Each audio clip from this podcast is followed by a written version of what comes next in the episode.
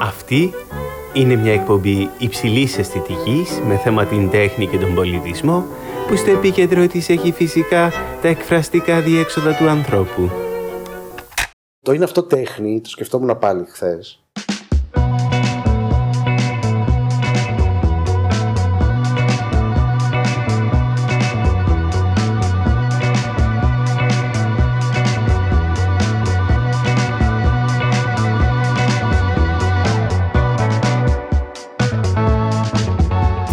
Συμβαίνει όταν ένα κείμενο καταφέρνει να σοκάρει μια ολόκληρη εποχή; Και πού οδήγησε η λαχτάρα των καλλιτεχνών να δημιουργήσουν κάτι πιο πραγματικό από την ίδια την πραγματικότητα; Είναι ποτέ δυνατόν η αγνότητα μιας καλλιτεχνικής θεώρησης να κρύβεται στον ψυχικό αυτοματισμό; Ακόμα, τι συμβαίνει με τους μηχανισμούς χρηματοδότησης της σύγχρονης τέχνης; Υπάρχει κάποια πολιτική θέση πίσω από την επιλογή δημιουργίας πιο γεωμένων έργων; Αλλά και πού συναντιούνται η Θεοφυλαχτόπουλος, Thierry Κορδιέ και Τότσικας με τον σουρεαλισμό και την 60s avant-garde μουσική; Είμαι ο οικαστικός καλλιτέχνης Αντώνης Τοαντζίκης και ακούτε το podcast «Είναι αυτό τέχνη»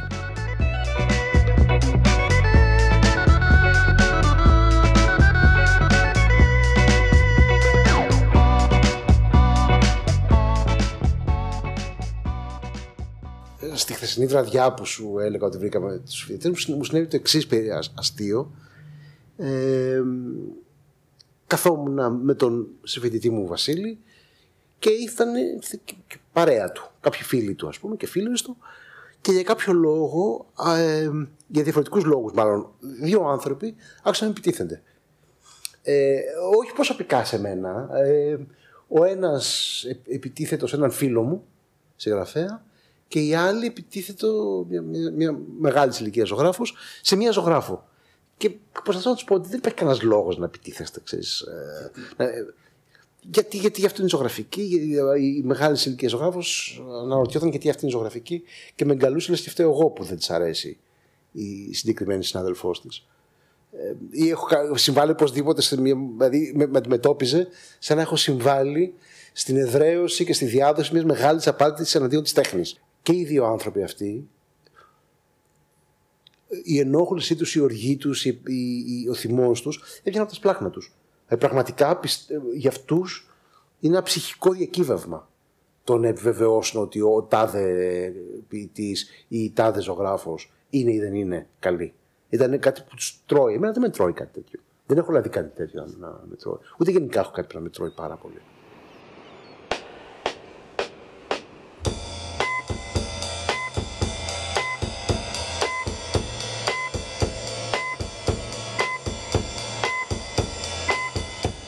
Τετάρτη νωρίς το απόγευμα, επάνω στη δουλειά στο εργαστήριο, το τηλέφωνο χτυπά.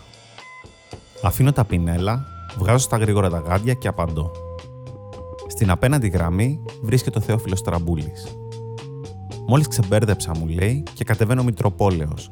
Είσαι εργαστήριο να περάσω; Εδώ είμαι, του απαντώ και βάζω καφέ να γίνεται.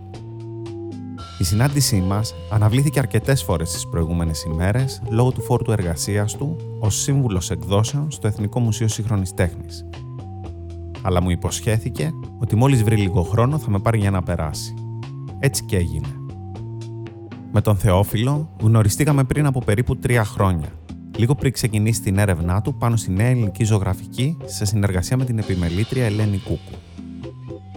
Η έρευνά τους αφορά το ερώτημα αν υπάρχει μια σύγχρονη ελληνική ζωγραφική που αναπτύσσει καινούριους κώδικες, νέες γλώσσες, τεχνικές και θεματολογίες. Οδήγησε σε μια πρώτη παρουσίαση στην έκθεση με τίτλο 21 Νέα Ελληνική Ζωγραφική στη Δημοτική Πινακοθήκη και στο Αρχαιολογικό Μουσείο Αγίου Νικολάου στο Λασίδι. Η έκθεση αυτή περιλάμβανε 21 ζωγράφους έως 40 ετών περίπου και πρόκειτο για μια πειραματική έκθεση για το πιο παραδοσιακό ίσως μέσο, τη ζωγραφική, ενώ αναμένουμε προσεχώς και μια πιο διευρυμένη παρουσίασή της στην Αθήνα. Ελένη και Θεόφιλος είναι το δίδυμο πίσω από την επιμελητική ομάδα Ex του, που ιδρύθηκε το 2018, με στόχο την προαγωγή της σύγχρονης τέχνης εκτός των συνηθισμένων χώρων και διαδικασιών παραγωγής και πρόσληψής της. Οι δραστηριότητες της έξι του βασίζονται στην πεποίθηση ότι ο σύγχρονος πολιτισμός δεν είναι μόνο καλλιτεχνικά έργα, αλλά και ερευνητικές μέθοδοι, τρόποι συμπερίληψης και συνεργασίας, κατανόησης και ενίσχυσης του συνολικού πολιτισμικού αποθέματος. Η ομάδα αυτή αναλαμβάνει πολιτιστικές παραγωγές εκτός των μεγάλων αστικών κέντρων. Καταφέρνει και συνεργάζεται με τις εκάστοτε τοπικές κοινότητες και δια της τέχνης προτείνει πλαίσια κατανόησης και ερμηνείας. Δεν περνάνε 10 λεπτά από την ώρα που χτύπησε το τηλέφωνο και ο Θεόφιλος έχει ήδη σερβιριστεί το σκέτο καφέ του, έχει ρίξει μια γρήγορη ματιά στα νέα έργα που ετοιμάζω και έχει κάτσει αναπαυτικά στον καναπέ, μπαίνοντας κατευθείαν στο θέμα. Τώρα, όσον αφορά το αν είναι αυτό τέχνη, ε, ναι, είναι πάντα, πάντα έτσι ξεκινάει ένας άνθρωπος ο οποίος επιτίθεται, ένας καλλιτέχνης που επιτίθεται σαν αδελφό του, ε, είτε παλαιότερο ομότεχνο κτλ. Πάντα ξεκινάει αμφισβητώντας την ίδια την υπόσταση του έργου. Και αυτό δεν είναι τέχνη. 90 φορές σε 100, όταν κάποιος θέλει να επιτεθεί σε έναν, σε έναν καλλιτέχνη, το πρώτο πράγμα που είναι ότι αυτό δεν είναι τέχνη. Ε, γιατί όμως το λένε τόσο πολύ; Γιατί θέλουν να αμφισβητήσουν την ίδια την οντολογία του έργου τους. Δεν τους ενδιαφέρει αν είναι καλός καλλιτέχνης ή όχι. Δεν λένε συνήθως οι άνθρωποι ότι αυτός δεν είναι καλός καλλιτέχνης. Αμφισβητούν το αν είναι. Αν αυτό το πράγμα οντολογικά είναι, ανήκει στην κατηγορία τέχνη. Υπάρχουν πολλοί λόγοι για αυτό που συμβαίνει. Ναι. Α πούμε, α μείνουμε τώρα στη, για τη συζήτησή μας στους ε, αφηγηματολογικούς λόγους. Γιατί σημαίνει αυτό. Γιατί για τους ίδιους τους φτιάχνει μια ιστορία. Ότι ο, ο άλλος δεν είναι καλλιτέχνης. Τους φτιάχνει μια ιστορία. Νομίζω ότι ναι, τους φτιάχνουν, ε, τους φτιάχνουν μια, ένα διήγημα κάθε φορά όπου υπάρχει ο, ο αρνητικός ρόλος που είναι ο, ο καλλιτέχνης ο οποίος για μια σειρά από λόγους ας πούμε επειδή είναι και συνήθως εκεί πάει η συζήτηση επειδή δεν έχει, επειδή έχει καλές δημόσιες σχέσεις επειδή είναι ο σφιοκάμπτης επειδή είναι έτσι, επειδή είναι αλλιώς, ξαφνικά έχει βρεθεί να, να, να τυχαίνει μεγάλης αναγνωρισιμότητας. Αλλά στην πραγματικότητα αυτός δεν είναι καλλιτέχνης. Οπότε φτιάχνουν έναν ήρωα και φτιάχνουν μια σειρά από επεισόδια που οδηγούν στο ότι αυτός δεν είναι καλλιτέχνης και πάντα υπονοείται ότι αλλά εγώ είμαι. Το οποίο σπανίως λέγεται. Αλλά η ουσία αυτής της, αυτού του διηγήματος είναι πάντα ότι έχουμε μια, μια απάτη ε, η οποία έχει ήρωες, έχει μηχανισμούς, έχει πλοκή και έχει και ένα επιμήθειο που το επιμήθειο πάντα είναι ότι αυτό που δεν είναι τέχνη είμαι, το προσβεύω εγώ. Δηλαδή είναι ο κακός ήρωας που, που δεν κάνει τέχνη και εγώ που είμαι ο καλός ήρωας και κάνω τέχνη. Ποιος είναι όμω ο μαυροντημένο κύριος με το μακρύ κασκόλ, το άσπρο μουσι και τις ενδιαφέρουσες ιστορίες; Για να τον γνωρίσουμε καλύτερα, πάμε να ρίξουμε μια ματιά σε κάποια σύντομα βιογραφικά στοιχεία.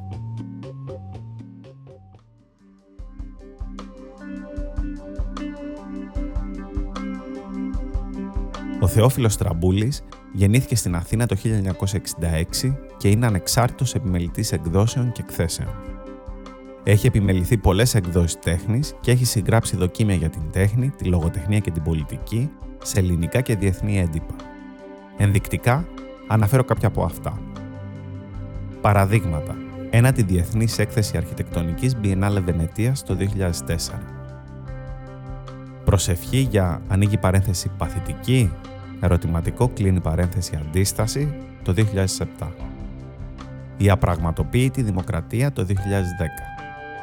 Παίγνια το 2011. Ομάδα Φιλοπάπου καταγραφές 0111 το 2011. Μια άλλη ζωή, ανθρώπινες ροές, άγνωσες οδύσιες το 2016. Η λογοκρισία στην Ελλάδα το 2016. Where Trees Never Grow το 2019. Χθες το βράδυ, πηγαίνοντας να πιω ένα ποτό, μόνος μου δηλαδή, θέλω να πω κάτι βασικό στοιχείο της βιογραφία μου είναι το πόσο έχω. Μ' αρέσει να βγαίνω μόνος μου και να πίνω. Σαν πηγαίνοντας να, να βρήκα παλιούς συμφοιτητές. Λοιπόν, ε, βρήκα παλιούς, τον παλιό μου συμφοιτητή Βασίλη Κιμούλη. Οπότε θυμήθηκα την αρχή της ενήλικης βιογραφίας μου, που είναι οι σπουδές φιλολογίας και γλωσσολογίας που έχω κάνει. Για πότε, τι χρονολογία; Πέρασα το 85 στη σχολή. Δηλαδή είμαι αποφύτησα από το σχολείο το 85 και έγινα φοιτητής, πρωτοτή φοιτητής φιλολογίας λίγους μήνες αργότερα στη Θεσσαλονίκη. Λοιπόν, α, σπούδασα φιλολογία και μετά έφυγα, πήγα στη Γαλλία, έκανα γλωσσολογία εκεί. Ε, έκανα διδακτορικές σπουδές σε έναν ε- ελάχιστα μελετημένο χώρο ακόμα στην Ελλάδα που είναι η προφορική γλώσσα, η καθομιλούμενη γλώσσα δηλαδή, ο προφορικός λόγος. Αλλά κάποια στιγμή βαρέθηκα, κατάλαβα ότι αυτό θα με, πει- θα πάει, θα με πάει μόνο στο πανεπιστήμιο, δεν, μου- δεν, δεν έχω άλλα πράγματα να κάνω. Και βαριόμουν το πανεπιστήμιο πάρα πολύ. Οπότε τα άφησα, γύρισα στην Ελλάδα. Για μερικά χρόνια δούλευα ως μεταφραστής και επιμελητής κειμένων. Ε, και βρέθηκε η τέχνη στον δρόμο μου και άρχισα να ασχολούμαι με την τέχνη. Υ- Υπάρχει μια πρώτη εμπλοκή που είναι πια. Ε, είμαι με την τότε φίλη μου, ε, η οποία επίσης δουλεύει ως μεταφράστρια. Της προτείνει. η- η- και δουλεύουμε μαζί. Δηλαδή, ε, είμαστε μαζί, είμαστε ζευγάρι, ας πούμε, κάνουμε μαζί τις δουλειές μας. Εκείνη τότε έχει αναλάβει και κάνει τα φυλάδια για, τη- για την έκθεση του Pierre Rig στο νεοσύστατο τότε Μουσείο Σύγχρονη Τέχνης. Έχει μόλις γίνει το μουσείο. Είναι ίσως και η πρώτη έκθεση του μουσείου. Η έκθεση του Pierre Rig. Πότε είναι αυτό τώρα; 2000, 2001. 2001. Ε, με- κάνουμε μαζί το Pierre Rig με την Εφη και μετά η Εφη αναλαμβάνει να μεταφράσει τον, κα- τον κατάλογο της έκθεσης, μιας μεγάλης έκθεσης που κάνει το Βανάμπε στη Σχολή Καλών Τεχνών. 2001. Και αυτό το κάνουμε μαζί. Κάνουμε, δηλαδή, θέλω να πω και credit σε μένα. Οπότε κάνουμε μαζί τον κατάλογο. Ε, και ύστερα από κάνα ένα εξάμεινο από τον κατάλογο ε, με κάλεσε ο Χρήστος Ιωακημίδης ο οποίος ετοίμαζε τότε την έκθεση Outlook να αναλάβω να κάνω το κατάλογο του Outlook. Ήταν έτσι μια, ένα άλμα από τη μετάφραση καταλόγου στην ε, επιμέλεια από, ε, από τη μετάφραση κειμένων στην επιμέλεια καταλόγου και, νο- και η εμπλοκή μου με την τέχνη ξεκινά st- επί της ουσίας, δηλαδή η προϊστορία είναι το Βανάμπε και ο Πιερίγκ, η ιστορία επίσημη ξεκινάει με το κατάλογο του Outlook. Ναι, η- η- ήταν λίγο περίεργο για μένα γιατί δεν είχα ασχοληθεί ποτέ με την τέχνη. Δηλαδή μέχρι το Outlook, εντάξει, ή- ή- ήμουν ένας γενικά εγγράμματος άνθρωπος. Ε, δεν είχα ιδιαίτερη ευαισθησία στα, ούτε γνώση στα εικαστικά. Μ- Με πήρε ο Ιακημίδης να συντονίσω την έκδοση ενός βιβλίου. Στην πορεία προέκυψε να γράψω κείμενα για το βιβλίο, δηλαδή να γράψω τα βιογραφικά των καλλιτεχνών. Και αντί να κάτσω να κάνω τα βιογραφικά όπως έχουμε συνηθίσει να κάνουμε τα βιογραφικά, κάθισα και έγραψα μικρά δοκίμια για τον κάθε καλλιτέχνη. Άρα ε, ήταν σχεδόν ένα μεταπτυχιακό ολόκληρο το να γράψω για 85 καλλιτέχνες κείμενα. 85. Ναι. Κείμενα και καλλιτέχνες πρώτης γραμμής, όχι. Ξέρεις, που το βιογραφικό τους είναι πέντε γραμμές. Ήταν ο. Ντέμι- Από τον Ντέμιν Χι, από τον Κουνέλ, δηλαδή και τον Ντέμιν Χι και, τον- και τον Σίγμαν Πόλκε. ε, Σάρα Λούκα, πολύ, πολύ μεγάλα ονόματα και της εποχής και γενικά. Οπότε ήταν μεγάλο μάθημα. Έγραψα τα κείμενα και κάπως η μία δουλειά έφερε την άλλη. Πάντως αυτό μπορώ να πω για την τέχνη και το λέω πάντα, ας πούμε, σε αντίστοιχες συνθήκες. Ήταν επαγγελματική η ανασχόλησή μου. Δηλαδή μπήκα ως δουλειά να το κάνω και μία δουλειά έφερε την άλλη. Δεν μπορώ να πω δηλαδή ότι ούτε και τώρα ακόμα η, η σχέση μου με την τέχνη είναι αυτού του είδους η συναισθηματική ε, ε, σχέση που βγαίνει από τα σπλάχνα σου. Έχει διατελέσει επιστημονικό συνεργάτης του Κέντρου Ελληνικής Γλώσσας. Μεταξύ άλλων έχει επιμεληθεί τους καταλόγους των εκθέσεων Outlook, Διεθνής Έκθεσης Σύγχρονης Τέχνης, Destroy Athens, πρώτη Biennale της Αθήνας, Heaven, δεύτερη Biennale της Αθήνας και αγριμικά Why Look at Animals, η επίσημη συμμετοχή της Ελλάδας στην 56η Biennale της Βενετίας. Ως ανεξάρτητος επιμελητής, έχει επιμεληθεί τις εκθέσεις Επέκεινα στο Πνευματικό Κέντρο του Δήμου Αθηναίων, το νέο θεσμικό στο πεδίο δράσης Κόδρα, ύπνος στη στέγη γραμμάτων και τεχνών παρέα με τον Γιώργο Τζιρτζηλάκη και μια παρήγορη ιδέα στο Αρχαιολογικό Μουσείο Αγίου Νικολάου Κρήτης. Έχει διετελέσει καλλιτεχνικός διευθυντής του πεδίου δράσης Κόδρα και ήταν μέλος της Επιτροπής Βιβλίου του Υπουργείου Πολιτισμού, η οποία συστάθηκε το 2015. Τον ρώτησα για στιγμές που ένιωσα μηχανία μπροστά σε έργα τέχνης. Κοίταξε να σου πω. Υπάρχουν πολλές περιπτώσεις. Πρόσφατα, πριν από μερικές μέρες, ένιωσα πολύ άβολα σε μια έκθεση ε, με κακή τέχνη, δηλαδή με κακά έργα και καλές προθέσεις. Δηλαδή θέλω, με, με πολύ καλές προθέσεις και κακά έργα. Αυτός ο συνδυασμός, πολύ καλές προθέσεις, πολύ τίμιοι άνθρωποι και καλοπροαίρετοι και κακά έργα, πάντα μου δημιουργεί μια πολύ στομαχική αντίδραση. Ε, και αυτή έτσι με φαίνεται αντιμέτωπο με τη μελαγχολία της ζωής, ας πούμε. Αλλά αυτό δεν, δεν, δεν αρνούμε ότι αυτό είναι τέχνη. Ποτέ δεν το έχω αρνηθεί. Να, ξέρεις ποια κατηγορία έργων με φέρνει πάντα σε αμηχανία για το αν αυτό τέχνη; Και συνήθως απαντάω ότι δεν είναι. Ε, τα έργα που είναι πολύ συμμετοχικά, τα έργα που έχουν πολύ αυτό που λέγαμε παλιότερα relational aesthetics, τη σκησιακή αισθητική, που έχουν κοινότητες, που έχουν ε, ε, που βασίζονται πάρα πολύ στη διαδικασία της συμμετοχής. Αυτά συνήθως τα έργα αναρωτιέμαι, πάντα αναρωτιέμαι αν αυτό είναι αν ανήκει στη μορφολογική κατηγορία που με ενδιαφέρει. Καταλαβαίνω την τέχνη, mm. γιατί το κάνω της γραφής ξέρουμε εδώ και πολλές δεκαετίες πια ότι το πλαίσιο είναι αυτό που ορίζει το αν κάτι είναι τέχνη ή δεν είναι τέχνη. Ή, εν πάση περιπτώσει, δεν αναρωτιέμαι αν είναι τέχνη, αν τέχνη είναι. Πώ αναρωτιέμαι βαθιά αν με ενδιαφέρει. Συνήθως δεν με ενδιαφέρει καθόλου. Γιατί τα πράγματα που έχουν μεγάλη που βασίζονται στη διάχυση των, ας πούμε, πώς να το πω θεωρητικά τώρα, στη διάχυση των μορφολογικών επιλογών ή μάλλον όπου ο καλλιτέχνης ισχυρίζεται ότι διαχέονται οι μορφολογικές επιλογές σε πάρα πολλά υποκείμενα, ότι υπόκεινται στην τυχαιότητα, ε, αυτά δεν με ενδιαφέρουν πάρα πολύ. Βέβαια, η αλήθεια είναι πως πάντα ένας καλλιτέχνης, ακόμα και αυτός που κάνει τέτοιου είδους έργα, έχει υπόψη του κάποιες μορφολογικές επιλογές. Ε, αλλά συνήθως τα αποτελέσματα δεν μπορούν να είναι πολλά. Σου λέω και πάλι, δεν, δύσκολα θα μπορούσα να πω ότι αυτό δεν είναι τέχνη. Ναι. Ε, ίσα ίσα είμαι και πάρα πολύ καχύποπτος απέναντι σε όλους εκείνους οι οποίοι έχουν να πούνε κάθε φορά και ένα ανέκδοτο που έχουν έρθει αντιμέτωποι με κάτι το οποίο δεν είναι τέχνη και τελικά μια καθαρίστρια μάζεψε την ε, σακούλα από το μουσείο και αυτό αποδεικνύει ότι αυτό δεν είναι έργο τέχνης. Αυτά όλα είναι μπουρδες. Ε, αυτού του είδους η προσέγγιση δηλαδή σε έργα που δεν έχουν την κλασική μορφολογική αυτοτέλεια που έχει ξέρω εγώ, ένα έργο του. Ένας πίνακας, ένα γλυπτό. Αυτά δεν με ενδιαφέρουν. Μπορώ να πω όμως ότι υπάρχει μια κατηγορία ολόκληρη που τη θεωρώ πώς να το πω, μορφολογικά αδιάφορη. Μιλήσαμε ακόμα για θεσμούς, ιδρύματα και μηχανισμούς χρηματοδότησης της σύγχρονης τέχνης. Το ζήτημα είναι τι είδους χρηματοδοτήσεις αυτή τη στιγμή και για ποιους λόγους αυτές οι χρηματοδοτήσεις προάγουν συγκεκριμένες μορφολογικές επιλογές. Ας πούμε, το να έχει ηλική υπόσταση το έργο, έτσι υποστόθεση δηλαδή, το να έχει ηλική υπόσταση το έργο ή όχι, είναι σίγουρα μια μορφολογική επιλογή. Ταυτόχρονα όμως το να έχει ηλική υπόσταση ε, μπορεί να, να εξυπηρετεί και, και, και μηχανισμούς που δεν είναι οι ίδιοι στη βάση τους, όχι καλλιτεχνική, γιατί δεν υπάρχει ένας αυτόνομος καλλιτεχνικός μηχανισμός. Μηχανισμοί οι οποίοι να έχουν αυτά τα οποία εγώ με, το συντηρητικό μου σχετικά σκεπτικό αναζητώ σε, σε ένα έργο. Δηλαδή, ε, πέρα από την αισθητική εμπειρία που σημαίνει κάτι για τον καθένα, αναζητώ και κάποιο είδους ρήξη, κάποιο είδους κάποιο συγκλονισμό που λέμε, αλλά θέλω να έχει και παιδαγωγικό χαρακτήρα, θέλω να έχει και πολιτικό χαρακτήρα.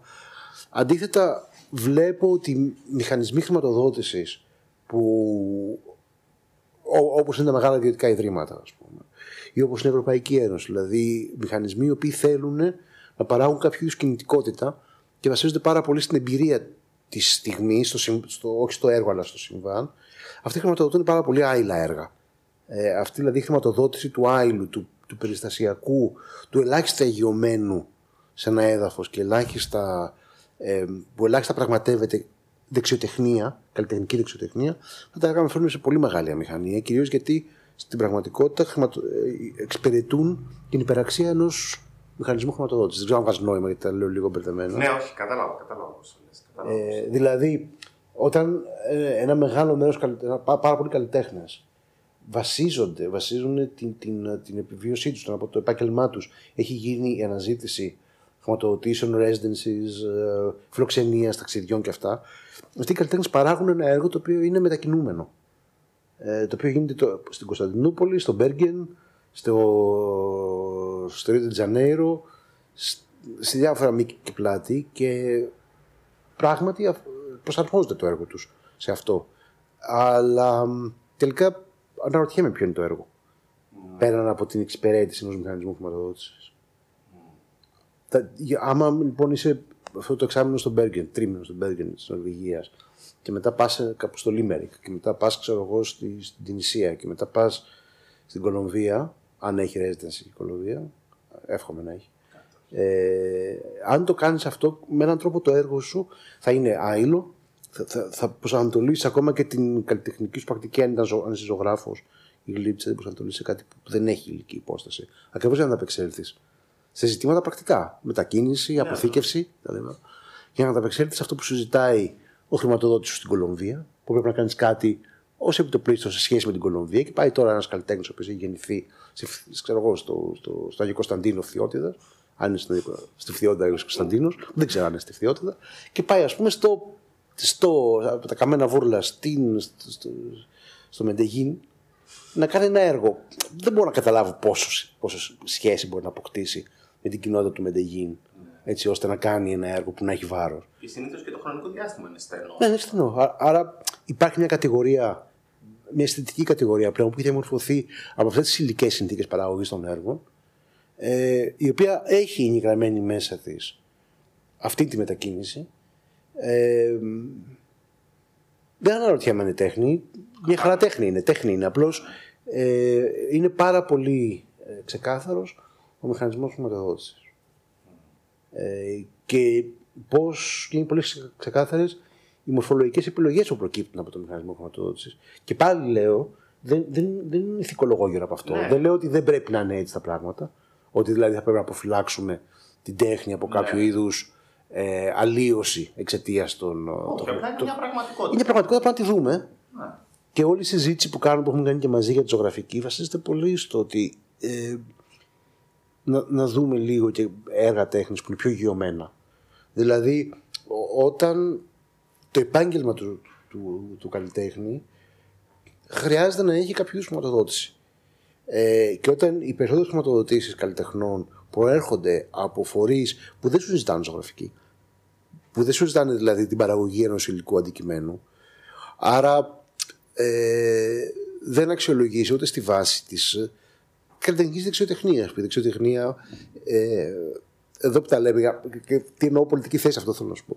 Τι σημαίνει δεξιοτεχνία; Η δεξιοτεχνία σημαίνει υπαγωγή σε ένα παιδαγωγικό σύστημα. Για να αποκτήσει δεξιοτεχνία σημαίνει ότι πάει στο πανεπιστήμιο. Το να έχεις πάει στο πανεπιστήμιο σημαίνει ότι υπάρχει πανεπιστήμιο. Σημαίνει ότι υπάρχουν ε, δημόσιοι φορείς ή και ιδιωτικοί. Δεν με ενδιαφέρει αν θα είναι δημόσιο ή ιδιωτικό πανεπιστήμιο. Αλλά το να υπάρχει πανεπιστήμιο και όταν χρηματοδοτεί ένα ε, πρόγραμμα σπουδών, το οποίο σε διδάσκει κάτι, ε, αυτό είναι μια πολιτική. Αυτό είναι, ανήκει σε ένα πολιτικό σύστημα. Βλέπουμε σιγά σιγά ότι, ότι τα πανεπιστήμια σιγά ε, αποδυναμώνονται. Και οι καλλιτεχνικές σπουδές αποδυναμώνονται, όχι μόνο στην, στην Ελλάδα, διεθνώς. Η τέχνη ως κομμάτι των ανθρωπιστικών σπουδών, ως ένα ιδιαίτερο, πολύ ιδιαίτερο κομμάτι των ανθρωπιστικών σπουδών, αποδυναμώνεται. Στην Ελλάδα αυτή την περίοδο ζούμε ε, ένα, μια, πολιτική, μια μικρή εμβέλεια πολιτική κρίση με την αποδυνάμωση των πτυχίων των, των κυρίως των ηθοποιών και των μουσικών και των χορευτών ε, που στη βάση αυτής της, ε, της πολιτικής αντιπαράθεσης βρίσκεται η, η, η ακύρωση ή μάλλον η μη πρόνοια για την, για την τέχνης σου επάγγελμα. Η τέχνης σου επάγγελμα σημαίνει διδασκαλία. Ε, α, α, άρα η δεξιοτεχνία δεν είναι απλώς και μόνο ο θαυμασμός απέναντι στο ταλέντο ενός καλού σχεδιαστή, το, για το οποίο χεστήκαμε κι λίγο. Δεν ξέρω αν μπορούμε να πούμε χεστήκαμε στο, ε, στο podcast. Δεν είναι λοιπόν η δεξιοτεχνία σαν, σαν ε, θάμπομα, είναι η δεξιοτεχνία σαν, σαν, σαν, μια διαδικασία παιδαγωγική. Ότι η να έχει δεξιοτεχνία σημαίνει ότι υπάρχει πανεπιστήμιο. Το να, το να μπορέσεις να δεις έναν καλλιτέχνη να ζωγραφίζει να κάνει λυπτική ή το να τραγουδάει άριες, να παίζει άρπα, σημαίνει ότι υπάρχει ένας μηχανισμός παιδαγωγικός.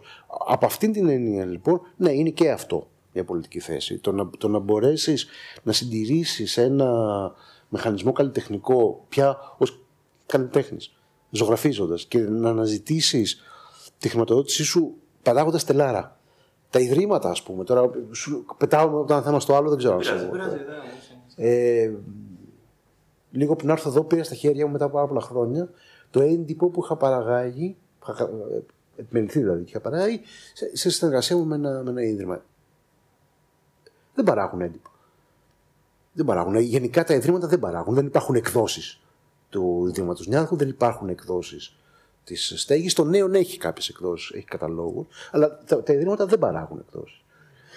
Αυτό δεν, δεν, δεν παράγουν εκδόσεις γιατί οι, βασίζονται πάρα πολύ στο συμβάν. Η έκδοση έχει κάτι μια υλικότητα. Αυτή λοιπόν η έλλειψη υλικότητας ε, έχει αντίκτυπο και στην τέχνη, όπως λέγαμε νωρίτερα, άρα και οι καλλιτέχνες χρηματοδοτούνται από αυτό το πράγμα. Δε, δε, το κι αλλιώς. Δηλαδή, αλλάζω, αλλάζω κι άλλο ένα παράδειγμα, μιας και είμαστε σε ένα εργαστήριο που είναι σαν εδώ, λέω χάρους. Ε, και ερχόμενος τώρα έχουν γίνει εδώ, είδα δίπλα σου. Έχει γίνει Airbnb ένα μεγάλο κτίριο που ήταν γραφεία. Είναι μια οικονομία που αλλάζει. Είναι μια οικονομία η οποία έχει συμβάλει πάρα πολύ στην αλλαγή της φυσιογνωμίας των πόλεων.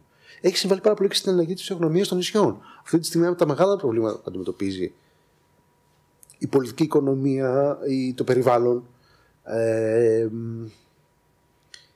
η συγκρότηση των κοινοτήτων σε, σε, σε μικρές περιοχές, όπως είναι ξέρω, η Ανάφη, όπως είναι η Νήσι Ρώση, όπως είναι ο Σκύρο. όλα αυτά τα μέρη είναι μέρη τα οποία ε, έχουν κάτι να, να, να, φοβηθούν και έχουν κάτι να παλέψουν πολιτικά απέναντι στον τουρισμό. Απέναντι σε ένα είδος τουρισμού. Δεν, λέω, δεν είμαι εναντίον του τουρισμού, απέναντι σε ένα είδος τουρισμού, ο οποίος είναι αντιφάγο, συγκεντρωτικός και φέρνει βαθιές αλλοιώσεις σε αυτές τις κοινωνίες. Τα νησιά αυτά στα τα οποία ανέφερα έχουν residencies.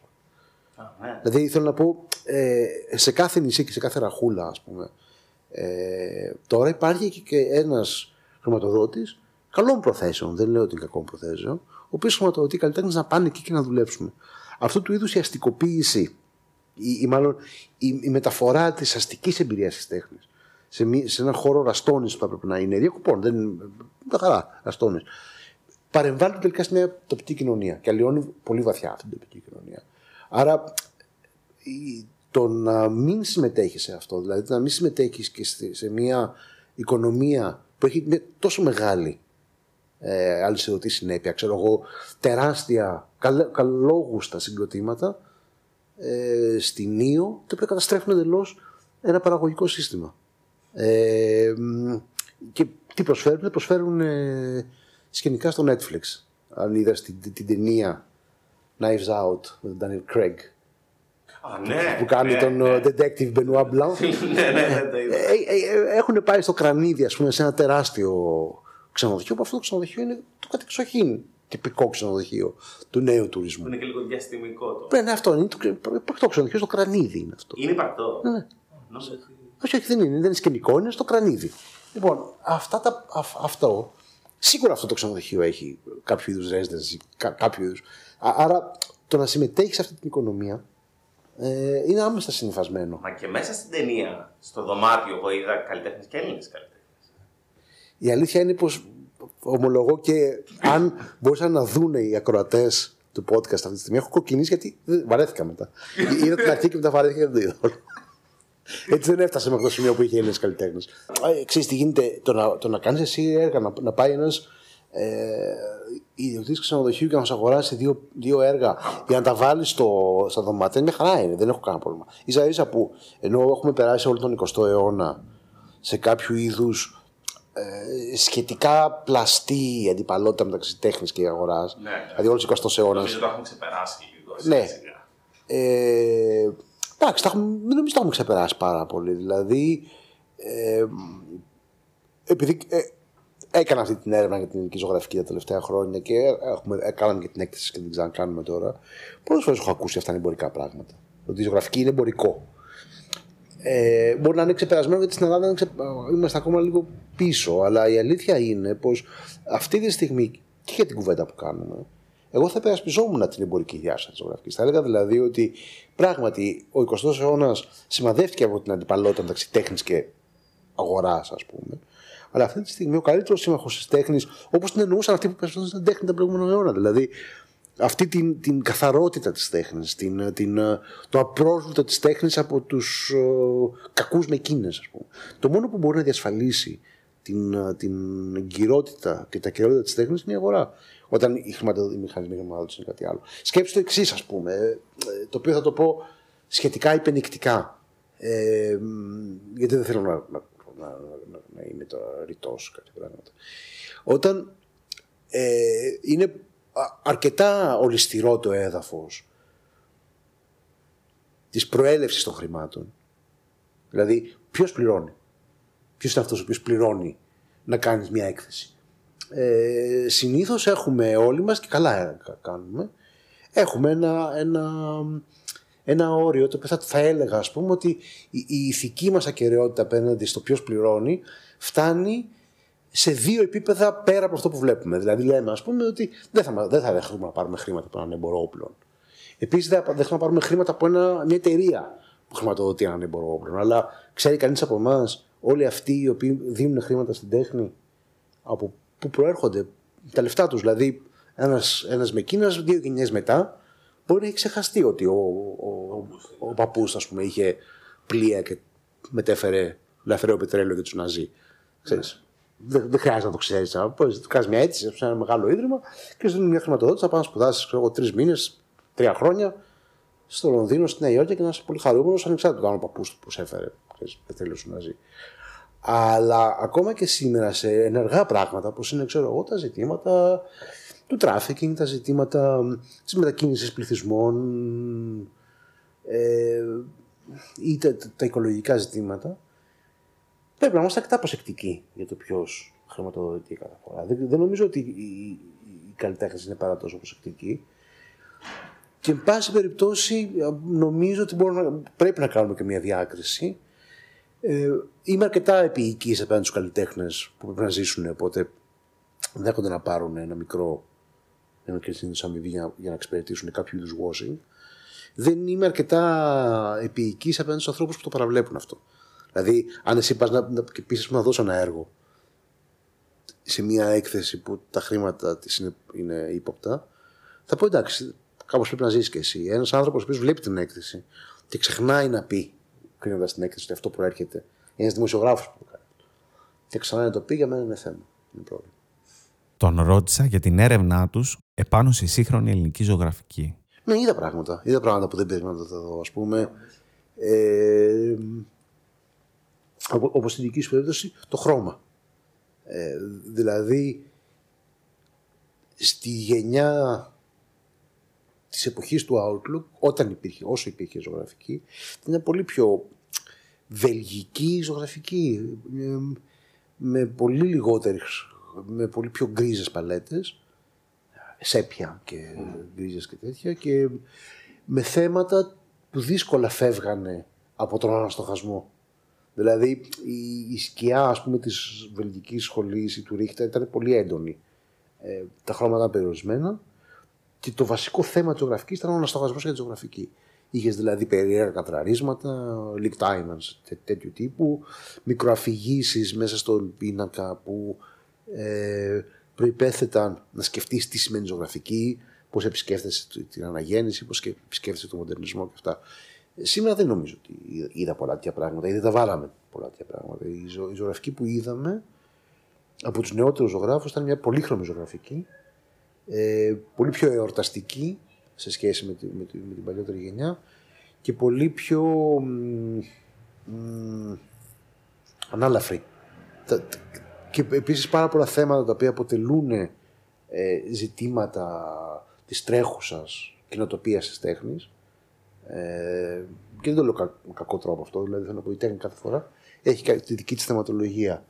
Ε, οι ζωγράφοι διαπραγματεύονταν ζωγραφικά και αυτό μας αρέσει πολύ. Ε, ζητήματα πούμε, σεξουαλικότητας, φίλου, ε, χώρου, ε, σύγκλησης κοινοτήτων, πολιτιότητας, citizenship και όλα αυτά. Τα, τα ήταν ζωγραφικά. Ε, και όχι αυτό που λέγαμε προηγουμένως, με, με, σαν εικονογράφηση του, του θέματος. Και νομίζω ότι όσο, όσο μπορώ να δω και δεν, δεν είμαι και πολύ ταξιδεμένος, αλλά όσο μπορώ να δω το, τις σύγχρονες διεθνείς τάσεις, πηγαίνουν πολύ σε αυτού του είδους τη μορφολογική συμπίκνωση και όχι στην εικονογράφηση των, των θεμάτων. Ε, άρα ναι, κάτι το οποίο με, με, με ενδιέφερε σε αυτή την έρευνα την οποία συνεχίζουμε με την Ελένη και πια και με τον Χριστόφορο ήταν το πώς αυτά μορφολογούνται ε, και μένουν μέσα στο έργο. Ακόμα και όπω στη δική σου περίπτωση με πολλά αφηρημένα στοιχεία. Δηλαδή αυτό που τα λέγαμε παλιά αφηρημένα. Δεν νομίζω ότι είναι σωστό να τα λέμε αφηρημένα. Ε, αυτό ήταν, ήταν πολύ ενδιαφέρον. Δηλαδή η αλλαγή στη γλώσσα, στα χρώματα, στην, στην, στη διαχείριση του χώρου, στη διαχείριση του σχεδίου. Ε, ήταν, είναι μια ζωγραφική πολύ λιγότερο αρενοπία, ας πούμε. Μιλήσαμε για καλλιτεχνικές συμπάθειες και αντιπάθειες. Να, μου είπες να πω καλλιτέχνες που δεν μου αρέσουν και ε, μπορώ να πω ότι ο Μπότσογλου δεν μου αρέσει. Είναι μια ζωγραφική με τόσο μεγάλη βεβαιότητα για το σχέδιό της, για την αρενοπότητά της, για τις μεγάλες μουστάκες του, του Μπότσογλου, μου αφήνει παντελώς αδιάφορο. Μου αφήνει αδιάφορο και η πολιτική της θέση και η ζωγραφική της. Μπορεί ο άνθρωπος να ήταν ε, εξαίρετος καλλιτέχνης και αμφιλεγόμενες οι πληροφορίες που έχω γι' αυτό δεν το γνώριζα ποτέ. Αλλά με αφήνει διάφορο η ζωγραφική του. Η ματσίλα στη ζωγραφική. Η ματσίλα στη ζωγραφική. Ε, α, αυτή η ματσίλα, ας πούμε, ένας άλλος ζωγράφος τον οποίο θαυμάζω ε, είναι ο Θεφυλακτόπουλο. Που επίσης είναι ένας ματσίλα στη ζωγραφική. Μόνο ματσίλα είναι ο Θεφυλακτόπουλο. Παρ' όλα αυτά, η, η ματσίλα του Θεφυλακτόπουλου με ενδιαφέρει διότι ε, έχει πολύ, μεγάλο, πολύ μεγάλη κατάθλιψη. Η, η, η ζωγραφική του, του Θεφυλακτόπουλου είναι, υποφέρει. Δηλαδή, ο ζωγράφος υποφέρει, το έργο υποφέρει και ο θεατής υποφέρει. Κάτι το οποίο ε, δείχνει και την πληγή που συνοδεύει αυτού, αυτού του είδους τη, τη, ματσίλα. Δηλαδή η αρενοπότητα του Θεφυλακτόπουλου είναι μια αρενοπότητα η οποία στη βάση της έχει και ένα, έχει και ένα πάθος. Ε, του, του Μπότσογλου δεν το βλέπω πολύ. Παρέχει αυτό το επίδεση. Ναι, ναι, ναι. Παρέχει αυτό το επίδεση. Τον ρώτησα για τους καλλιτεχνικούς του έρωτες και τις επιρροές του. Επειδή η πρώτη μου εφηβική σχεδόν αγάπη για την, για τον πολιτισμό, για την τέχνη ολόκληρη. Ήταν ο, ο σουρεαλισμός. Δεν νομίζω ότι έφυγα ποτέ από αυτό. Ναι. Το σουρεαλισμό. Δηλαδή νομίζω ότι αυτά που τελικά με συμβολίζουν. Ε; Δεν πρέπει να τα ακούσω. Γιατί; Δεν ξέρω. Περίμενα να μου έλεγες για 60s, 70s. 60s όχι. 60s μουσική. Ναι, επειδή είπες πριν και για τη μουσική. Μουσικά είμαι κολλημένος στα 60s. Ναι. Δηλαδή στην πραγματικότητα αυτά που ακούω καθημερινά δηλαδή σχεδόν, είναι, είναι τα πιο, τα πιο avant-garde και πειραματικά εκείνη της εποχής. Ε, φτάνουμε μέχρι σήμερα, αλλά κάπως η αναλογία από εκεί είναι. Ε, λογοτεχνία, επίσης ε, νομίζω ότι πολλές από τις αναφορές μου είναι τότε, αλλά κυρίως νομίζω ότι η πηγή μου είναι η ελευθερία του σουρεαλισμού.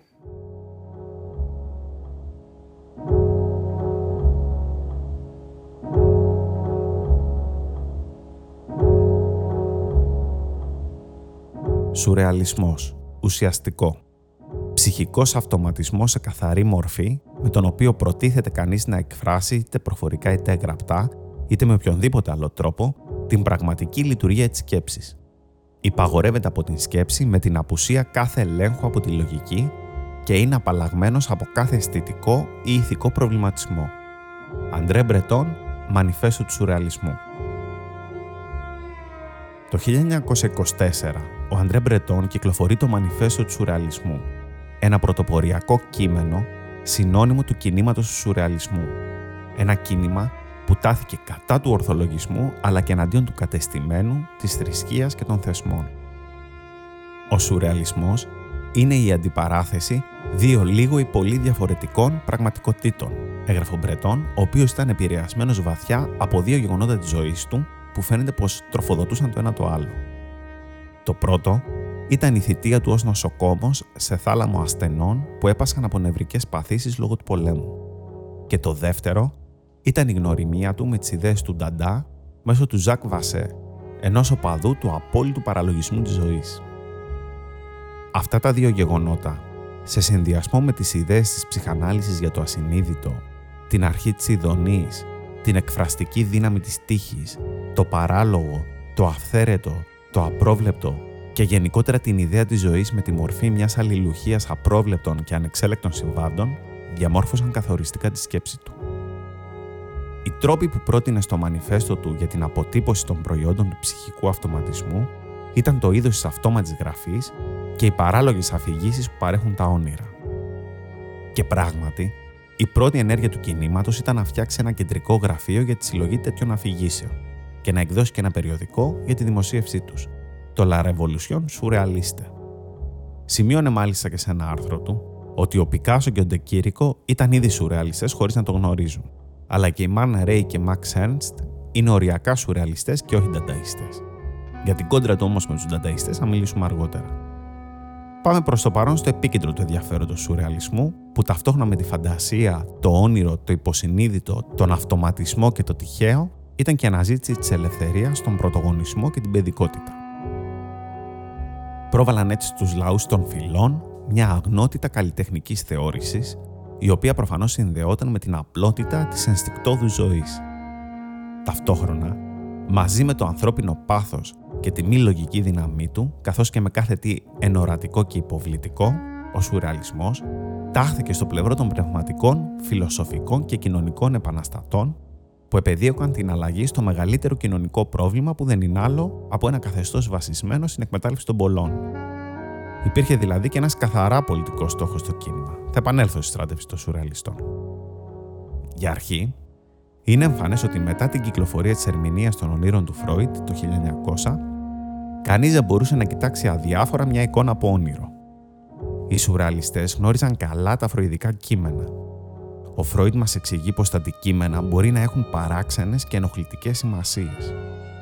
Επισημαίνει πως τα αντικείμενα και οι τόποι φαίνονται να έχουν τη δική τους γλώσσα και ιστορία. Ο Αντρέ Μπρετόν επίσης μιλούσε για την κρίση του αντικειμένου, σεξουαλικού και παράξενου, που μας μετέφερε στο παρελθόν και στις φαντασιώσεις μας. Βέβαια, θα πρέπει να αναφέρουμε ότι η σουρεαλιστική ερμηνεία για το αλόκοτο είναι μάλλον περιορισμένη, γιατί ο σουρεαλισμός εικονογραφεί το αλόκοτο. Δεν είναι ο ίδιος αλόκοτος μέσα από κάποια σκληρή διαδικασία. Όπως είπε και ο ίδιος ο Φρόιντ, αναζητώντας και αμφισβητώντας τον ορισμό του αλόκοτου, το αλόκοτο υπάρχει στην αντικατάσταση και στην απόθεση του κάποτε οικείου. Το ανίκιο είναι ενοχλητικό ακριβώς επειδή ήταν πρώτα οικείο. Με άλλα λόγια, το αλόκοτο ανοιχνεύεται στο καθημερινό, όχι στο εξωτικό. Και ο σουρεαλισμός έδειχνε μεγάλο ενδιαφέρον για το εξωτικό και τις φυλές, όπως προανέφερα, δημιουργώντας έτσι κάποια σύγχυση. Α αφήσουμε όμως για λίγο τον πάπα του σουρεαλισμού Αντρέ Μπρετών και ας πάμε σε κάποια εξέχοντα μέλη του κινήματος. Ο Βέλγος ζωγράφος Ρένε Μαγκρίτ είδε για πρώτη φορά ένα αντίγραφο του πίνακα το τραγούδι του έρωτα του Ντεκύρικο και έγραψε λίγο αργότερα ότι ο πίνακας αυτός αντιπροσωπεύει μια απόλυτη ρήξη με τις διανοητικές συνήθειες των καλλιτεχνών που ήταν εχμάλωτοι του ταλέντου τους, της δικαιοσύνη τους και όλων των μικρών αισθητικών τους τεχνασμάτων. Ήταν ένα όραμα. Ακολούθησε έτσι και αυτός τον ίδιο δρόμο σε όλη σχεδόν τη ζωή του, ζωγραφίζοντας ονειρώδεις εικόνες. Ο Μαγκρίτ ξεκινάει να δοκιμάσει να ζωγραφίσει ένα τυπικό ακαδημαϊκό θέμα, ένα γυμνό. Αντιλαμβάνεται όμως ότι αυτό που κάνει δεν είναι αντιγραφή της πραγματικότητας, αλλά μάλλον δημιουργία μιας νέας πραγματικότητας, όπως κάνουμε στα όνειρά μας. Μια πραγματικότητα πιο πραγματική. Ή αλλιώς ένας ρεαλισμός πιο ρεαλιστικός. Ένας υπερρεαλισμός. Και κάπως έτσι το όνομα υπερρεαλισμός ή σουρεαλισμός, που είχε πλαστεί λίγο πριν το 1924 για να εκφράσει τη λαχτάρα των καλλιτεχνών να δημιουργήσουν κάτι πιο πραγματικό από την ίδια την πραγματικότητα, ήρθε και κούμπος. Και κάπου εδώ είναι που θέλω να σταθούμε. Οι σουρεαλιστές δεν άρνονται την πραγματικότητα για χάρη του ονείρου. Το αντίθετο. Πίστευαν ότι η υπάρχουσα πραγματικότητα είναι προβληματική γιατί αφήνει απ' έξω το ασυνείδητο και αν θέλουμε να γίνει πιο πραγματική θα πρέπει να λάβει και αυτό υπόψη της. Επηρεασμένοι από τον Φρόιτ, θεωρούν ότι όταν μπουχτίζουμε με τις συνειδητές σκέψεις μας, το παιδί και ο πρωτόγονος που ζει μέσα μας τις αντικαθιστούν. Αυτή ακριβώς η ιδέα έκανε τους σουρεαλιστές να διακηρύξουν πως δεν είναι δυνατό να δημιουργηθεί τέχνη όταν η λογική είναι συνεχώς σε γρήγορση. Συμφωνούσαν κάπως με τον Κλέ όταν έλεγε ότι ο καλλιτέχνης δεν πρέπει να σχεδιάζει το έργο του, αλλά να το αφήνει να αναπτύσσεται μόνο του. Παραδέχονταν λοιπόν πως η λογική μας δίνει επιστήμη και η απουσία λογικής τέχνη. Βέβαια, αυτή η θεωρία δεν είναι και τόσο νέα. Οι αρχαίοι αποκαλούσαν την ποίηση θεία μανία και ρομαντικοί συγγραφείς όπως ο Κόλεριτς και ο Ντεκουίντσι πειραματίζονταν με όπιο και άλλα παρεστησιογόνα για να διώξουν τη λογική και να αφήσουν ελεύθερη τη φαντασία. Υπάρχει βέβαια μια μεγάλη διαφορά. Για τους σουρεαλιστές, η αναθεώρηση του ορισμού της πραγματικότητας δεν περιορίζονταν στην τέχνη. Ήταν μια στάση ζωής, είχε πολιτικές προεκτάσεις. Γιατί; Αναθεωρώντας την πραγματικότητα του ατόμου, αναθεωρούμε συνεπώς και την πραγματικότητα του ίδιου του κόσμου. Δεν είναι τυχαίο λοιπόν ότι η επαναστατική τους φιλοσοφία οδήγησε σε μια προσπάθεια να επιτευχθεί η σύνδεση φροηδικών και μαρξιστικών ιδεών. Επανέρχομαι τώρα στην κόντρα του Μπρετόν με τους Ντανταϊστές, από τους οποίους ξεκίνησε. Όταν ο Μπρετόν δημιούργησε το κείμενό του, δεν θα πρέπει να ξεχνάμε ότι μόλις είχε αποκοπεί από τους ντανταϊστικούς κύκλους και είχε έλθει σε ρήξη με πολλούς εκπροσώπους του κινήματος. Ω εκ τούτου, πολλοί πρώην σύντροφοι δεν υποδέχτηκαν με τον καλύτερο τρόπο το κείμενο και το δημιουργό του. Ο Πικάμπια ήταν από τους πρώτους που στράφηκαν εναντίον του. Γιατί για τον Πικαμπιά ο σουρεαλισμός δεν ήταν τίποτα πέρα από μια παραφιάδα του Νταντά φτιαγμένη από σχολαστικούς. Ο Μπρετόν δεν είναι επαναστάτης, είναι αριβίστας, έλεγε. Έκανε μάλιστα και γελιογραφίες στις οποίες σατήριζε τον Μπρετόν που εμφανιζόταν με περούκα δικαστικού να χουφτώνει μια οπαδό του την ώρα που τη βάζει να ψάξει μέσα σε ένα δοχείο νυχτός που φέρει την επιγραφή ρεμπό. Αφήνοντας το υπονοούμενο ότι ο σουρεαλισμός δεν είναι τίποτα πέρα από την επιστροφή στα αποφάγια της ποιήσης του 19ου αιώνα και ο εισηγητής του είναι υποκριτής και ακόλαστος. Το μαλλιοτράβηγμα όμως δεν σταμάτησε εκεί. Ακολούθησε η κόντρα του με τον Τριστάν Τζαρά, τον Hans Ρίχτερ αλλά και τον Ζόρτζ Μπατάι. Και παρότι ο τελευταίος αποδεχόταν τον σουρεαλισμό, παρόλα αυτά έβρισκε αδύνατη και ανέφικτη την πρόταση του Μπρετών για αποφασιστική ένωση των ψυχικών μηχανισμών με σκοπό την αντιμετώπιση των βασικών προβλημάτων της ζωής. Ο Μπατάι, εκδότης του διαφωνούντος σουρεαλιστικού περιοδικού Documents, έγραφε ότι ο πριμιτιβισμός που υποστηρίζει ο Μπρετών δεν είναι τίποτα άλλο πέρα από ένα θέαμα, σαν τα κουστούμια των φυλών που βλέπουμε στο θέατρο. Άσε δε που τα μοτίβα των φυλών έχουν γεμίσει την ακριβή και σικ διακόσμηση. Βλέπε Αρντεκό που επεκτάθηκε ώστε να συμπεριλάβει το ελεφαντόδοντο, τον έβαινο και το δέρμα ζεύρας. Μαζεύτηκαν κάπως έτσι οι μισοί στο περιοδικό του Μπρετόν και οι άλλοι μισοί στο περιοδικό του Μπατάι και άρχισαν τις επιθέσεις.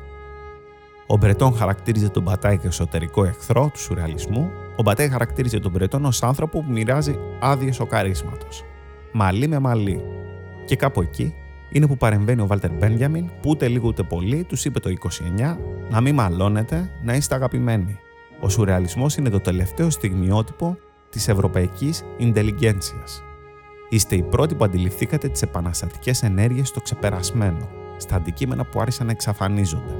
Η ανάκτηση τέτοιων συμβόλων επιθυμιών σημαίνει τη σωτηρία αυτών ως φυλαχτών ιστορικής συνείδησης. Και κάπως έτσι ηρέμησαν τα πνεύματα, θα ήθελα να πιστεύω, αλλά πού; Οι επιθέσεις άρχισαν να έρχονται από αλλού αυτή τη φορά.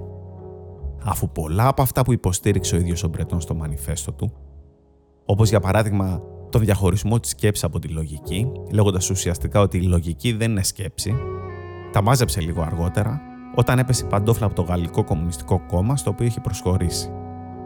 Είπε μάλιστα το 1934 ότι εξαπάτησε τον εαυτό του προτείνοντας τη χρήση μιας αυτόματης σκέψης που δεν ήταν μόνο ανεξάρτητη από κάθε έλεγχο της λογικής, αλλά είναι απαλλαγμένη από κάθε αισθητικό ή ηθικό προβληματισμό, λέγοντας ότι θα έπρεπε να είχε πει καλύτερα από κάθε συνειδητό αισθητικό ή ηθικό προβληματισμό.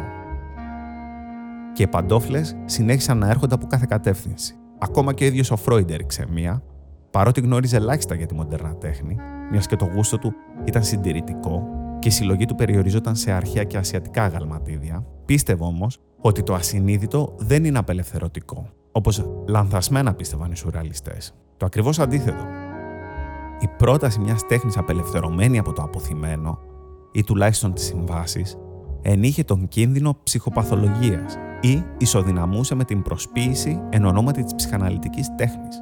Για τον λόγο αυτό, αποκάλεσε κάποτε τους σουρεαλιστές απόλυτα κεντρικούς. Γιατί δεν θα πρέπει να ξεχνάμε ότι ο Μπρετόν ήταν ταυτόχρονα ο απόλυτος εστέτ. Αυτός είχε μεσολαβήσει στην πώληση των δεσποινίδων της Αβινιών του Πικάσο στο σχεδιαστή μόδας Ζακ Ντουσέ. Αυτός είχε αγοράσει πολλά έργα κυβιστικών πινάκων του Καμβελέρ με σκοπό να τα πουλήσει, τα οποία κατασχέθηκαν βέβαια κατά τη διάρκεια του πολέμου. Αυτός είχε συγκεντρώσει και μια τεράστια συλλογή τέχνης των φυλών. Γι' αυτό και για το Φρόιτ δεν ήταν τίποτα περισσότερο από ένα κεντρικό τύπο. Τους κατηγόρησαν ακόμα και για στιλιστική σχιζοφρένεια, φετιχισμό και επιθυμία παλινδρόμησης σε μια πρωτόγονη κατάσταση στάθηκα περισσότερο στην αντάρα που δημιούργησαν οι σουρεαλιστές για να τονίσω τη δυναμική του κινήματος μέσα από τις αντιδράσεις που έφερε και τον μετέπειτα διάλογο που άνοιξε. Το κείμενο του Μπρετών έσκασε πραγματικά σαν βόμβα στον κύκλο των διανοούμενων της δεκαετίας του 20. Η αμφισβήτηση και η δυσπιστία που το συνόδευαν ήταν αναμενόμενη αφού σόκαρε, προβάλλοντας εξωπραγματικές σκέψεις για τα δεδομένα και τις ανάγκες της εποχής. Και ίσως τελικά η κριτική που του ασκήθηκε να βασιζόταν πάνω σε αυτό. Οι στόχοι που έβαλε ήταν τόσο ψηλοί και ανέφικτοι που δεν λάμβαναν και πολύ στα σοβαρά τις απαιτήσεις πραγματικότητας, παρότι μιλούσαν συνεχώς για αυτή. Παρ' όλα αυτά, ο σουρεαλισμός άφησε ανεξίτηλο το αποτύπωμά του στην ιστορία της τέχνης, ενώ οι γενιές που ακολούθησαν, ιδιαίτερα αυτές που επεδίωκαν την απόρριψη των συντηρητικών και ξεπερασμένων θεσμών, κάτι που έβλεπαν να έρχεται μέσα από την Επανάσταση, αναβίωσαν αρκετές φορές τις ιδέες του Αντρεμπρετών. Τέλος, καθώς τα χρόνια περνούσαν και το κίνημα άρχισε να εκφυλίζεται, οι καλλιτέχνες του σουρεαλισμού άρχισαν να ασχολούνται με τον σχεδιασμό κοσμημάτων, τις βιτρίνες πολυκαταστημάτων, τον σχεδιασμό χολιγουντιανών σκηνικών αλλά και τις διαφημίσεις. Περιβόητες οι διαφημίσεις του Νταλή για την τηλεόραση, όπως για παράδειγμα αυτές για τις σοκολάτε Λανβέν, τα ποτά Βετεράνο αλλά και τα ναυράζοντα δισκία, που πραγματικά πονάνε τα μάτια σου όταν τις βλέπεις και που θα έπρεπε να έχουν ήδη γίνει αντικείμενο μελέτης υπό τον τίτλο Career Suicide. Αυτή η εμπορευματοποίηση του κινήματος φάνηκε στη μεταπολεμική γενιά των καλλιτεχνών ως παροδία της αποστολής σουρεαλισμού να μετατρέψει την πραγματικότητα προκειμένου να δημιουργήσει μια επαναστατική συνείδηση. Το 1962 μάλιστα, με αφορμή την αναδρομική έκθεση του Μαγκρίτ στο Βέλγιο, ο Μαρσέλ Μαριέν, Βέλγος σουρεαλιστής δεύτερης γενιάς και εκδότης του περιοδικού Naked Lips, κυκλοφόρησε φυλάδιο για τους συνδρομητές του περιοδικού με τον τίτλο «Μεγάλες εκπτώσεις», υπογεγραμμένο με την πλαστή υπογραφή του Μαγκρίτ. Στο εσωτερικό μέρος του φυλαδίου, ο Μαγκρίτ υποσχόταν ταχυδρομικές αποστολές των έργων του για κάθε πορτοφόλι, υποσχόμενος να φέρει φτωχούς και πλούσιους μπροστά στο αυθεντικό μυστήριο. Βέβαια, σκεπτόμενος στο σήμερα όλη αυτή την αντιπαλότητα των καλλιτεχνών προς την αγορά και λαμβάνοντας υπόψη όλα όσα ανέφερε ο Θεόφιλος, μου φαίνονται κάπως γραφικές οι αντιδράσεις. Συνειδητοποιώ όλο και περισσότερο ότι η διαμάχη μεταξύ εμπορικού και καθαρού έργου είναι μάλλον ξεπερασμένη. Όπως επεσήμανε ο Θεόφιλος, η αντιπαλότητα μεταξύ τέχνης και αγοράς που σημάδευσε την τέχνη του 20ου αιώνα ήταν μάλλον επίπλαστη. Μιας και αυτό που μπορεί να μας διασφαλίσει την εγκυρότητα της τέχνης είναι η αγορά και οι καλλιτέχνες την έχουν ανάγκη.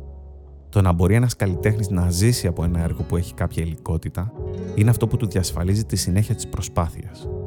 Πόσο μάλλον όταν βλέπουμε ότι οι μηχανισμοί χρηματοδότησης της τέχνης από τα μεγάλα ιδρύματα στρέφονται όλο και περισσότερο στην κινητικότητα και το συμβάν, στηρίζοντας ως επιτοπλίστο άλλα έργα. Επιστρέφω όμως στη συζήτησή μας με το Θεόφιλο για να μας αφηγηθεί τη δική του ιστορία πάνω στο ερώτημα «Είναι αυτό τέχνη» μέσα από το διπλό σκάνδαλο του Outlook.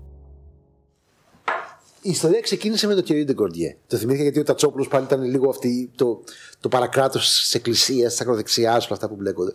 Η ιστορία ξεκίνησε με τον Thierry Ντεγκορντιέ. Ε, ήταν ένα έργο, ένα πάρα πολύ ωραίο έργο του Thierry, ε, ένα πεντάπτυχο, ζωγραφικό, μικρό, μικρού μεγέθους έργα, πέντε, πέντε έργα που εξιστορούσαν, εξιστορούσαν πραγματεύονταν κάπως και θα έλεγα διαπραγματεύονταν την παιδική του ηλικία στο Βέλγιο, ε, που όπως πάρα πολλά παιδιά στο Βέλγιο είχαν υποστεί κακοποίηση, σεξουαλική κακοποίηση από την Εκκλησία. Ε, άρα στην συνείδηση του Thierry Ντεκορντιέ, όπως και πολλών Βέλγων καλλιτεχνών, ας πούμε του Ούγκο Κλάους που είχε γράψει τη θλίψη του Βελγίου, ε, ή και του Ιαν Φάμπρα ακόμα, η Εκκλησία και η παιδική σεξουαλική κακοποίηση στα μεγάλα σχόλια ήταν συνυφασμένα. Το έργο λοιπόν του Thierry Ντεκορντιέ ήταν αυτό. Ήταν πέντε έργα τα οποία διαπραγματεύονταν. Ήταν ένα πεντά, πεντάπτυχο το οποίο διαπραγματεύονταν αυτό.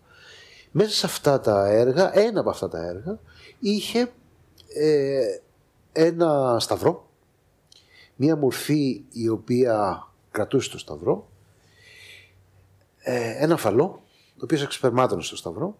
Και αυτό ε, με κείμενο από τους ψαλμούς του Δαβίδ.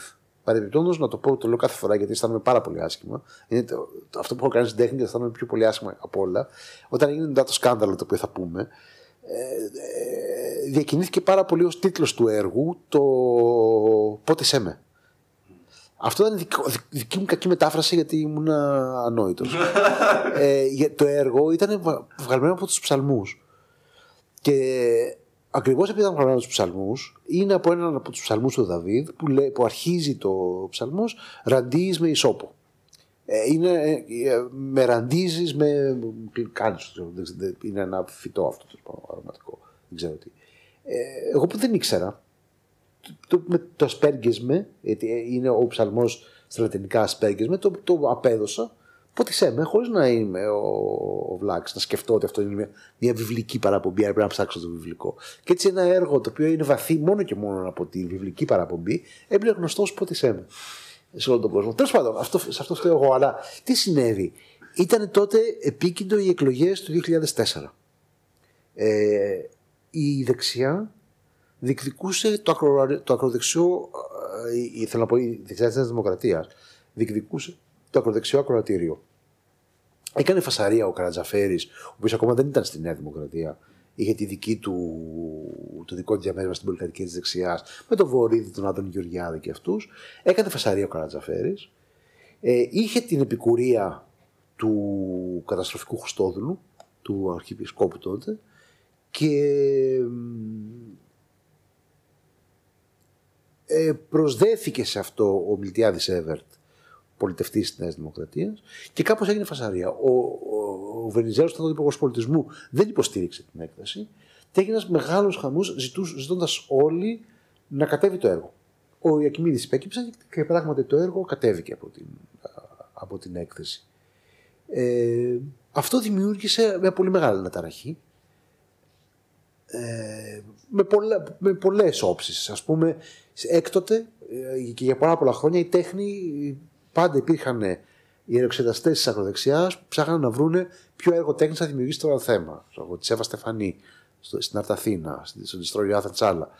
Ε, αυτό το οποίο είναι πολύ χαρακτηριστικό είναι ότι αφού έγινε αυτή η, η μεγάλη ας πούμε, πράξη λογοκρισίας στην ουσία με το έργο του κ. Ντεκορτιέ, λίγους μήνες αργότερα, λί, λίγες μέρες αργότερα, ε, μία κυρία η οποία πήγε στην έκθεση ακριβώς για να την καταγγείλει και για να, για να, για να καταγγείλει τα έσχη που κάνουν οι σύγχρονοι καλλιτέχνες, κατέστρεψε ένα έργο του Θανάση Τότσικα, το οποίο δεν είχε τίποτα προσβλητικό. Είχε όμως την εξής σεξουαλική σκηνή. Ο Θανάσης Τότσικας. Ε, σε ένα πεντάπτυχο φωτογραφικό έργο αυτή τη φορά, ε, σε ένα από τα έργα, ε, ήταν έργο για, τη, για την. Α, για τη φύση, για την αναπαράσταση της φύσης, για το πόσο σε Σεζάν ζωγράφησε τη φύση. Ένα αρκετά σύνθετο έργο, αλλά σε ένα από τα τελευταία αυτά έργα γαμούσε ένα καρπούζι. Ή, πραγματικά το έκανα. Δηλαδή θέλω να πω, φαινόταν στη, φωτο... ε? στη φωτογραφία φαινόταν ότι ήταν στήση ο Τότσικα. Ε, και, και το κατέβασε. Μου φαίνεται ότι αυτό το, το, το επεισόδιο με τον Τότσικα μετά το, το Thierry Cordier είναι πιο χαρακτηριστικό για, για την εποχή εκείνη. Γιατί το Thierry Cordier ήταν ένα έργο που σε κάποια βάση υπήρχε, υπήρχε βλασφημία. Ήταν μέρος του έργου. Το να υπάρχει όχι βλασφημία, το να υπάρχει αυτή η συνείδηση ότι ο χριστιανισμός έχει μια κακοποιητική πλευρά. Την οποία έχει ζήσει στο πετσί του ο ίδιος ο καλλιτέχνης. Του, του Τότσικα δεν είχε κάτι τέτοιο. Ε, αλλά εξαιτίας της καταστροφής του έργου του Τότσικα, η κυρία νομιμοποιήθηκε να, να πάει σε έναν εκθεσιακό χώρο και να κάνει αυτή την πράξη. Μου φαίνεται πολύ, πολύ σημαντικό αυτό. Νομίζω ότι από αυτή την ιστορία του, του Outlook έχω κρατήσει αφενός το ότι το έργο του Τότσικα, ο βαδαλισμός του έργου του Τότσικα είναι ενδεικτικός πιο πολύ από ότι η λογοκρισία στο έργο του Ντιοκορτιέ. Υπάρχει όμως κάτι άλλο που μου φαίνεται πάντα συλλογιστικό και το, το οποίο ελάχιστοι έχουν αποφύγει. Α, το, το ατόπιμα που μας πάει στο είναι αυτό τέχνη. Γιατί τελικά τι είναι τέχνη. Ε, ε, αυτό λοιπόν το τόνισα στην αφήγησή μου και το έργο του Ντικορντιέ και το έργο του Τότσικα. Ήταν πεντάπτυχα. Ήταν δηλαδή μια σύνθεση. Δεν ήταν ένα έργο. Ε, ήταν, ήταν ένα έργο που εκτινόταν σε πολλά κάδρα, σε πολλές επιφάνειες, που είχε μια αφήγηση, που είχε μια, μορφολογική, μια σειρά από μορφολογικές επιλογές του, του καλλιτέχνη. Είχε κείμενο, είχε συγκεκριμένο τρόπο έκθεσης.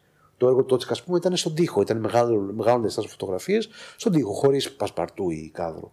Το έργο του Ντεκορτή ήταν πολύ μικρού μεγέθους, ε, σε πολύ βαρύτιμες κορνίζες ξύλινες. Ε, πολύ, πολύ, πολύ μικρό μεγέθους. έργα σε υποφωτισμένο περιβάλλον, ώστε να αναπαράγεται η κατάνοιξη. Είχε κείμενο. Είχε κείμενο όχι μόνο στο, μέσα στο έργο, ζωγραφισμένο κείμενο, αλλά και έξω από το έργο. Όλα αυτά δεν, δεν τα πει κανείς.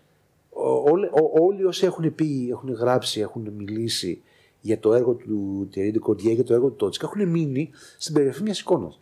Λες και η εικόνα είναι το έργο. Ε, άρα νομίζω ότι εάν συγκρατώ και μου αρέσει να μιλάω για αυτή την ιστορία του Thierry Κορδιέ και του Outlook, είναι γιατί ε, κάπως έχουμε την, τη διάθεση να μιλάμε για τα έργα παραβλέποντας ότι είναι έργα. Δεν, δεν είναι απλώς η αναπαραγωγή μιας εικόνας, δεν είναι μια πουτσα και ένας σταυρός.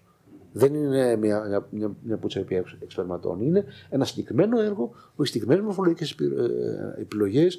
Ε, ο, ο, ο, ο ενστής υφαλός έχει μια συγκεκριμένη θέση στο έργο, προ, προβάλλει από τα αριστερά της της, της εικόνας. Ε, δεν έχει πρόσωπο. Είναι ένα ένας ο οποίος διασχίζει το, το έργο. Ο Σταυρός έχει μια κλίση επίσης προς τα, προς τα αριστερά, αλλά είναι στο δεξί μέρο της εικόνας. Και όλο αυτό είναι, είναι ένα έργο που συνδιαλέγεται με άλλα πέντε έργα, άλλα τέσσερα έργα δίπλα του και με ένα κείμενο. Αυτό δεν το, είπε κανείς. Είναι, και όταν συζητάμε για τις λογοκρισίες τέτοιου είδους, όταν συζητάμε για τις ας πούμε, για τις παρεκτροπές τέτοιου είδους, μιλάμε για τα έργα και είναι ε, απλώς η περιγραφή της εικόνας τους. Δηλαδή η Γκουέρνικα δεν είναι αγελάδες που έχουν στραβά τα μάτια τους. Ναι. Είναι κάτι άλλο. Ε, ούτε λοιπόν το εγώ τη αντικορδία του Θαναστότη ήταν αυτό. Το ανεκδοτολογικό κομμάτι είναι αυτό. Άρα το, είναι αυτό τέχνη, που είναι το όνομα του podcast, νομίζω ότι το, η τέχνη είναι το έργο. Κάθε φορά πρέπει να επιστρέφουμε στο έργο, το ίδιο το έργο, το πραγματικό έργο. Όχι την περιγραφή του, του έργου. Άρα πηγαίνοντας πάλι πίσω και σε αυτό που με ρώτησες, αν θεωρώ ότι κάτι δεν είναι τέχνη, από τη στιγμή που κάτι είναι έχει μορφολογικές επιλογές, είναι, αλλά πρέπει να δεις αυτές τις συγκεκριμένες στο συγκεκριμένο έργο, όχι να, να μιλήσεις γενικά.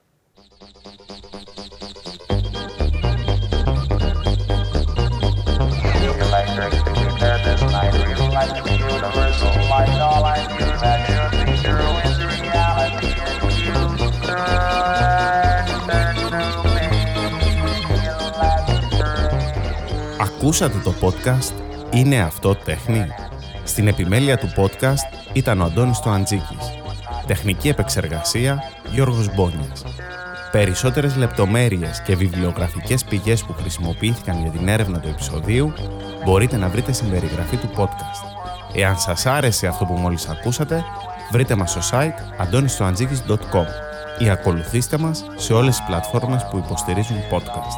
Στο Spotify, στο Apple Podcasts στο Google Podcast ή σε όποια εφαρμογή προτιμάτε.